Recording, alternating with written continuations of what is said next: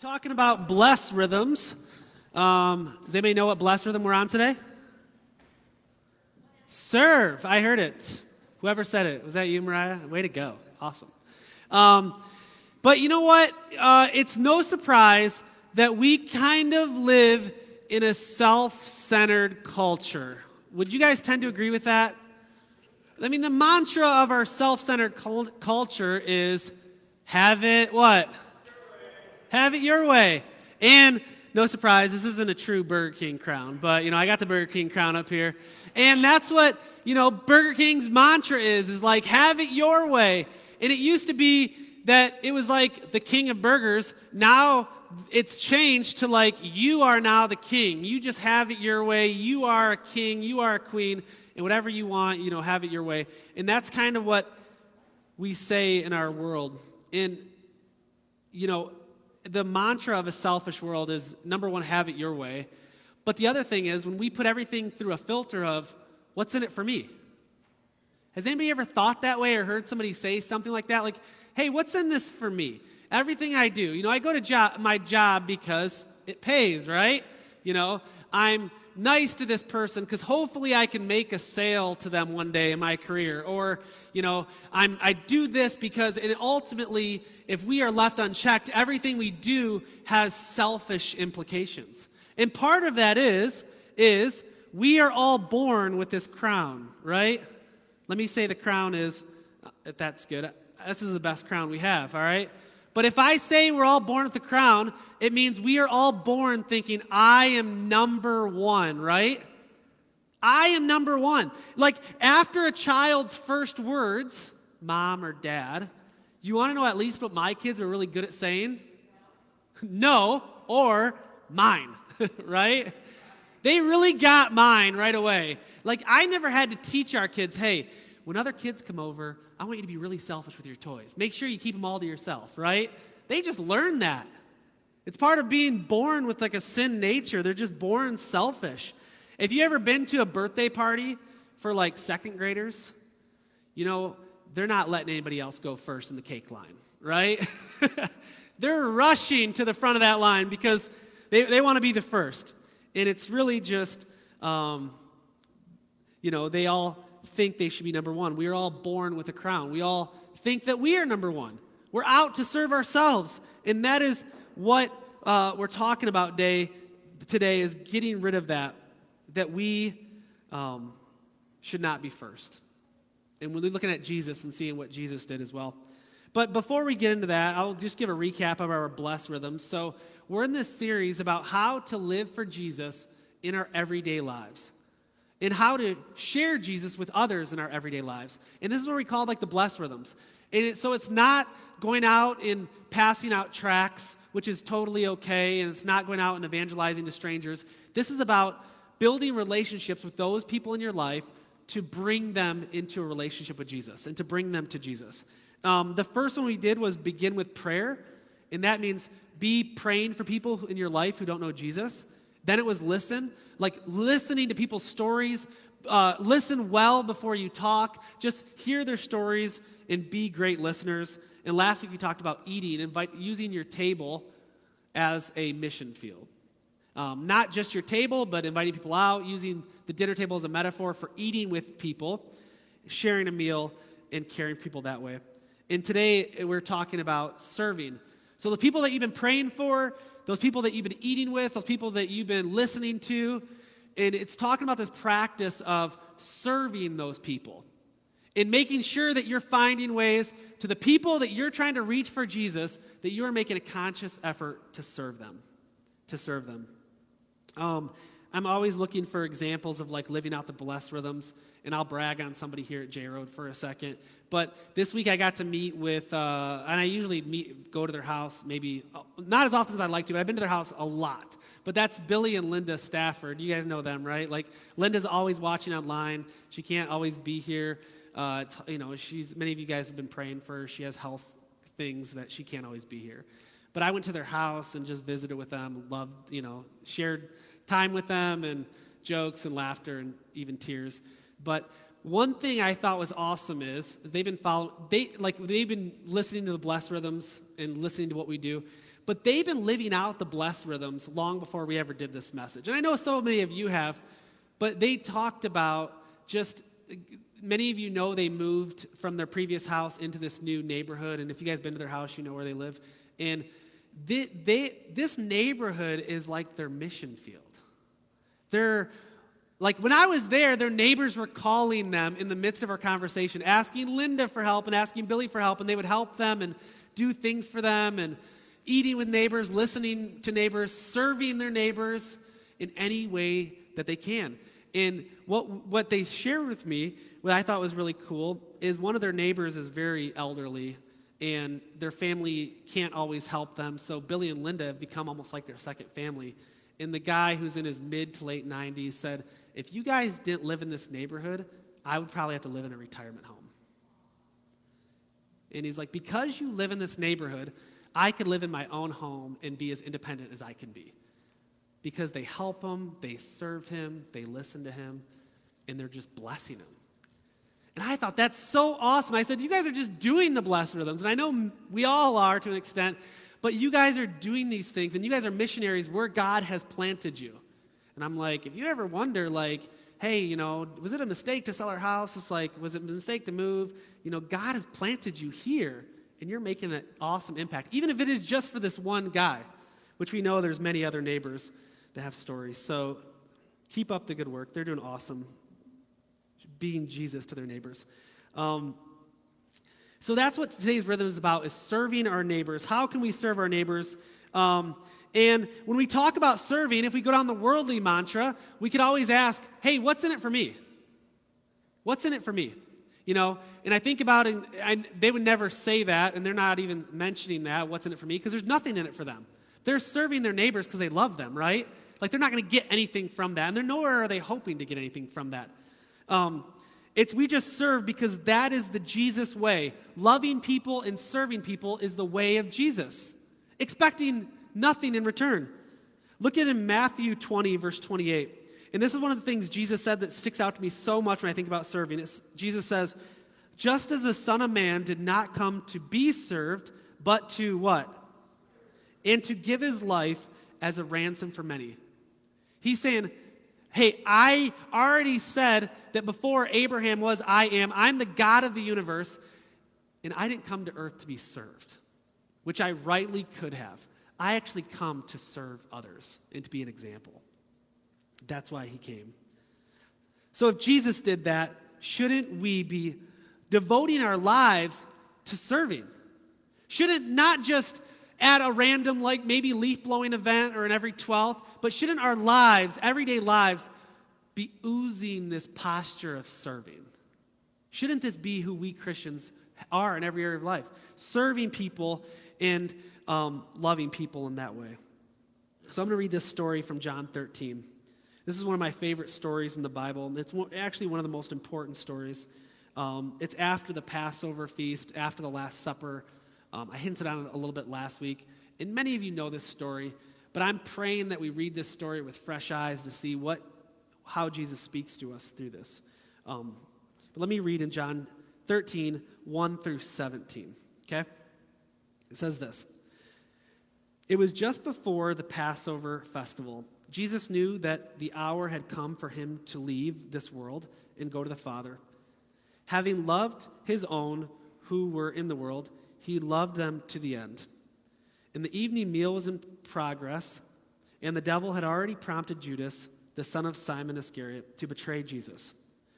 Jesus knew that the Father had put all things under his power, and that he had come from God, and he was returning to God.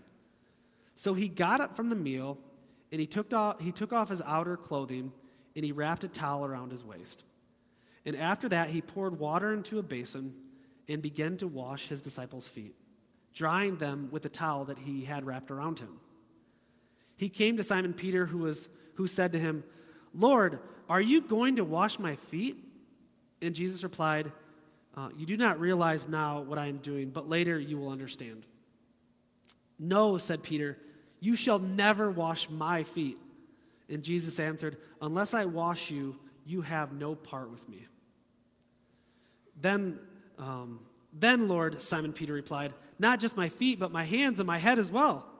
And Jesus replied, Those who have had a bath need only to wash their feet. Their whole body is clean. And you are clean, though not every one of you. For he knew who was going to betray him. And that was why he said, Not every one of you is clean. In verse 12, when he had finished washing their feet, he put on his clothes and returned um, to his place. Do you understand what I have done for you? He asked them. You call me teacher and Lord, and rightly so, for that um, is what I am. And now that I, your Lord and your teacher, have washed your feet, you also should wash one another's feet. I have set you an example that you should do as I have done for you. And verily, truly, I tell you, no servant is greater than his master, nor is a messenger greater than the one who sent him. Now that you know these things, you will be blessed if you do them. Let's pray for a second after we read that. God, um, I pray that the weight of this story um, just uh, is realized in our hearts. God, um, that you uh, got down on your knees and washed your disciples' feet, and what that meant. And God, how we can do like you told your disciples, and we could be a servant to others. God, you had every right to be served and to be lavishly served because you are God. But you chose to serve others as an example for us. So help us apply this to our lives, and I pray that it changes our hearts today. In Jesus' name, amen. So, the main point of today is this followers of Jesus must have a posture of serving. All followers of Jesus must have a constant, lifelong, every hour, every day, every minute posture of serving. See, this story of Jesus, there's no way that we can possibly wrap our minds around what happened here with Jesus. It's almost too big for us to even like wrap our mind around and think about what happened here. Because you have um, God in flesh is Jesus, who left his throne in heaven, which was perfect and painless, and who created all things by his hand. He came down to live among them. And not only that, he washed their feet. And so when we think about this story and think about like foot washing, as I said in past, I know I've said in past, washing feet was a task that was reserved for the lowest person in the household. Like they had servants that helped out around the house and did things. The lowest servant was given the task of washing feet because it was so gross. And when we think of feet washing, I mean, you take off, you know, people's shoes and socks here, and they might be a little gross to you, but they ain't gross like it was back then, right? Like they were walking, everybody walked around barefoot. If they weren't walking around barefoot, they had sandals on. So their feet were gross. They were dirty, you know, everything was done by horses or donkeys, so the, the roads had excrement on the roads, and people would inevitably get pieces on their feet, and their feet were just gross. And so when they would come in for a meal, they would have somebody come in and wash their feet for them. And when Jesus, after supper, took off his clothes and he wrapped a towel around his waist, everybody had to be like, What are you doing? What are you doing? And the other thing to add to this, that's also hard for us to wrap our mind around, is they lived in what's called the honor and shame culture. And a lot of you know, cultures in different parts of the world still live in an honor and shame culture. And your honor was considered your credit score. Your honor was considered your credit score. So if you lowered yourself in this way, you were actually lowering your credit score in society. If people saw you on your hands and knees wash people's feet, your honor score was just lowered. And so what they were saying is they were actually horrified what he was doing. Like, hey, what are you doing? Do you know what you're doing? You're lowering yourself. And, and we should be washing your feet. Like we should be worshiping you. We should be doing this. And you are lowering yourself as, you know, you're a king. We should be worshiping you. And so he did it to show us. He risked, he risked all of that to show us who he was. And he wanted to make an example, an extreme picture. And so he took, Jesus took this posture of serving, and so he wanted his followers to take this posture of serving as well.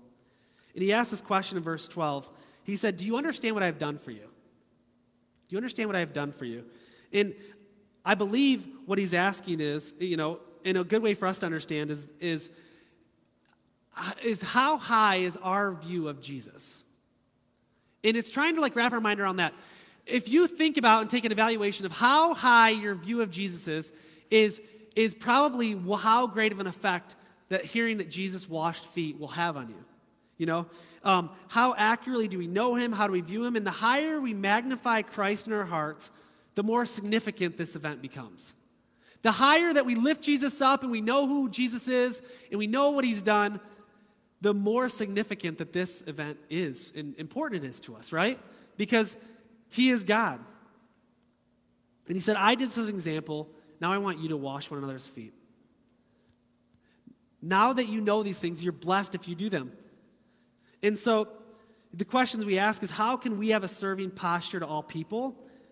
And how can we serve those we are trying to bless? So, as we said, this whole series is about blessing people and how can we serve those we are trying to bless. And the first thing that we have to realize is that Jesus exchanged his crown for an apron. So, um, Jesus had a crown, right? This is just a paper crown, but it is a crown, and he exchanged it for an apron. Now, we guys know, we all know that apron is a sign of serving, right? So, this is my wife's nice apron. You know, she wears it so she doesn't get stuff on her clothes when she's cooking. But he exchanged his crown for an apron. I almost choked myself doing that. But the point is, is how can you put aside your crown that you are inevitably born with, which is just embedded in our flesh. How can you identify the crowns that you have in your life and put them aside for an apron? It's a conscious, everyday effort of exchanging our crown for an apron. Jesus did it, and so should we. What would it look like for you to remove your crown and put on an apron? For part of the people, their crown is this I care what people think. Like, I care way too much about what people think. Or, hey, I paid my dues. I paid my dues. I've washed a lot of feet. I've done this. I'm not doing it anymore. I need to be served now, or however it looked. Maybe in your workplace is, hey, I've, I paid my dues. I'm not taking out the trash anymore. That's for somebody else. You know, in church is like, hey, don't we have people for that? Why are we doing this? Why are we cleaning this? Um, that's beneath me. And the question is, is what, um, what is your crown? that would make you say things like that. Like, what's in it for me? I don't want people to see me serving in this way. We must be a servant to all people. Um, and, we, and how can we intentionally lower ourselves? How can you intentionally lower yourselves to the point of being a servant to others? Like, ah, you know, that's sort of hard for us to wrap our mind around sometimes. You know, um, and it starts with, uh, number one, understanding what Jesus did here in the upper room, but also understand what it means to die to self. This concept of dying to yourself is incredibly, incredibly important. And God inevitably wants His church to know what it means to die to themselves and to put themselves last. Look at Luke 9, verse 23. Luke 9, 23 says this. And he said to all, if anybody would come after me, let him deny himself, take up his cross, and follow me. See, denying yourself or dying to yourself is a theme of the Christian life. It's saying that, hey, you all feel like you are entitled, you all feel like you have a crown. The point is to put off your crown, don't care what people think, and serve others. dying to yourself. You want to know why there are fights in marriages? Is because usually fights and marriages stem from seeds of selfishness that haven't been dealt with. Or maybe one person or both are both wearing crowns in marriage and they haven't quite taken their crowns off, so they feel, I deserve this, I deserve this, my needs aren't being met. And neither one of them is willing to put down their crown for an apron and so that's when the headbutting and the fighting starts. I need I deserve this. What causes fights in workplaces? It's seeds of selfishness. It's, I'm not being served, my needs aren't being met, and there isn't this posture of thinking of this other person. And if we go back to the marriage piece, you know, in marriage counseling, what they told Nicole and I is marriage is a contest to see who could outserve one another. Marriage is a contest to see who could outserve one another. And so it's not about me, it's about how am I serving my wife? It's how, how, how am I serving her? How am I taking care of her? What can I do to bless her? What can I do to serve her? Not, if I get in the mindset of my needs aren't being met, that's when I've crossed over into, okay, I put myself on a throne and my needs are being met. And you're like, but that's not fair because I have needs and they aren't being met. I understand. I understand, right? In the workplaces, what if I have needs in the workplace that aren't being met and I'm not getting any respect and nobody's looking out for me and I'm being mistreated and I'm being this? And that's where I just go back to Jesus. He said, if anybody would have to come after me, let him deny himself. He says, let him die to himself. And so, as a Christian life, we are always practicing this habit of, I'm just going to die to myself. There's been times I've wanted to say X, Y, and Z, but I said, for the sake of my work, for the sake of the gospel, for the sake of my marriage, I am going to put my needs to the side and serve them. That's the remedy. That's the cure for all of these seeds of selfishness. And look at what Paul talked about. He wrote the church in Philippi, and he told them in the book of Philippians how to die to yourself. And this is what Christians like. If we learn to do this well, we will be in a lot better shape. Number one, we'll be reaching more people for Christ. We'll have better marriages. We'll be better parents. We'll be better in the workplace. So look what it says here in Philippians chapter 2. It says, Do, not, do nothing out of what? Yes. Do nothing out of selfish ambition or vain conceit. Rather, in humility, value, value others above yourself. And so, in our marriages, we're saying that she is more valuable than me, he is more valuable than me, and I'm putting him first. In our workplaces, I'm last. Everybody else comes before me. That is hard. That requires what the Bible says die to yourself, crucify your flesh, deny yourself, and it's constantly putting others first. So he says, Do nothing out of selfish ambition or vain conceit. Rather, in humility, value others above yourselves. In verse 4, not looking, not looking to your own interest or your own needs, but each one of you to the interest of the others. In your relationships with one another, have the same mindset as who? Have the same mindset as Christ Jesus, who, being in the very nature of God, did not consider equality with God something to be used to his own advantage. Rather, he made himself what? Christ, who is God, made himself nothing. He made himself nothing while he was here on earth. By taking the very nature of a servant, being made in human likeness, and being found in appearance as a man, he humbled himself by becoming obedient to the death, even death on a cross. He exchanged his crown of glory for a servant's apron. And us, not even, like, number one, we're not Jesus. We're not God. We, we never had that. And he said, always, always, always be conscious about lowering yourself to serve others. It doesn't mean talking negative about yourself, it doesn't mean thinking less of yourself. It just means thinking about yourself a lot less right? There's a big difference between thinking less of yourself and thinking about yourself less. It's like, you know what? I'm going to serve. I'm going to serve others. I'm going to put other people's people first. And it starts with dying to self. But you know what? Serving doesn't always make worldly sense. Would you guys agree with that? Have you guys ever served somebody and somebody look at you like you're crazy? Like, why are you doing that? Why'd you do that? Why are you always the last in line every time there's something? Why are you offering to let other people, you know, take vacation at work before? Like, why are you always putting other people first? And sometimes the world doesn't always understand that. But we don't operate by the worldly standards. I remember one time I went over to my sister's house, and this is around the holidays, like between Thanksgiving and uh, Christmas. And what she would do is, since she, like all of us, a lot of us, she had am- like Amazon and UPS drivers at her house all the time. She put this like basket on her front porch with a, and she made a sign that said, "Hey, here's snacks and drinks for the UPS driver." Right? So the mailman and UPS driver would have snacks when he came to their house, you know, to grab a granola bar.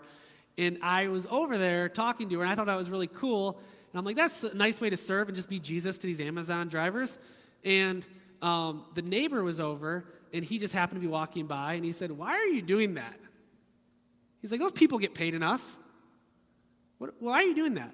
And she was kind of like, Well, I just, you know, trying to be nice and just, you know, be, be a good human on earth. And the, the neighbor almost made her feel stupid for doing it. And I'm just, and he's like, Why are you doing that? What's, what's the point of that?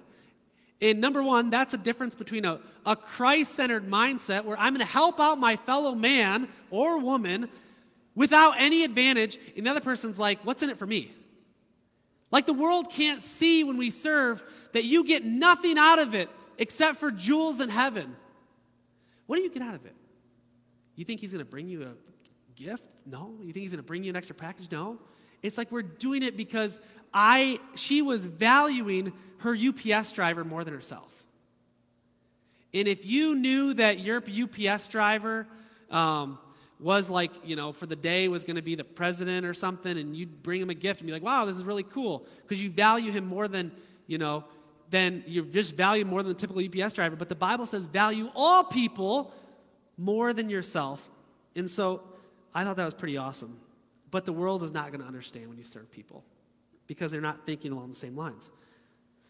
Um, but um, that is why serving is part of this blessed rhythms because when you are reaching out to people who don't know Jesus and you offer to bless them by serving them, it's like a shock to the system. Does that make sense? Like if my sister and my brother in law serve that neighbor out of the blue and do something nice for him, it's going to be a shock to the system. Why are you doing this for me? You know, I don't, you don't owe me anything. Like, why are you doing this for me? And it, it's a shock to the system, but it points people to Jesus. We learned about this when we started the Blessed Rhythms is let your good deeds be done before men that they may give glory to heaven. It means that, like, do your good deeds to one another, serve them, that they may glorify Jesus. So, the t- last two points here, and then I'll be done, is the first is this be attentive to serving. Be attentive to serving. Um, every day when we're doing the blessed rhythms, we have a put on a posture of serving. So when you are eating with people, when you are praying for people, when you are listening to people, you are going to be conscious of their needs. And so when they share their needs, you know, you will be able to serve them. And that's why the blessed rhythm starts with pray for people, listen to people, eat with people, so you can see what their needs are. And it's actively listening um, what they need. How can I serve you? Somebody's pregnant and about to give birth. What can you do? What are things that we could do? Bring them a meal? What? You know, yeah. Isn't that intruding? Absolutely not. I don't know if any of you guys, you know, you know, if, if you guys, those that have kids, you know, people brought you a meal. It was awesome because you didn't feel like cooking for about a couple weeks after you gave birth. and life is crazy adjusting. So that's an awesome way. You find out somebody at your work is doing this. Hey, let me make you a meal. Okay, I'm gonna drop it off. Um, someone has a, uh, a bunch of kids and their marriage is tense, and you're listening and you hear that their marriage is struggling. You say, How about this? Drop your kids off at our house and you guys go out for a date night. That's serving. Um, being present um, when people ask for help. When somebody asks for help, says yes. If somebody sounds stressed, help them visit somebody and spend time with them is a way to serve them. Also, praying for people is a way to serve them. And my encouragement to all of us as Christians, you know, be in the habit of instead of saying, hey, I'm going to pray for you, but actually stop and pray for them right then and there. That's the thing I always like to challenge our church. Instead of saying, I'll pray for you, is actually pray for them right there on the phone or in person.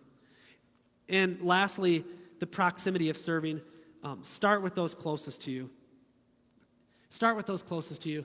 many times we want to like serve our neighbors and love our neighbors, and we try hard at that, but we neglect our spouses and we neglect our children. Or we neglect the people that are absolute, or our parents, our people that are closest to us.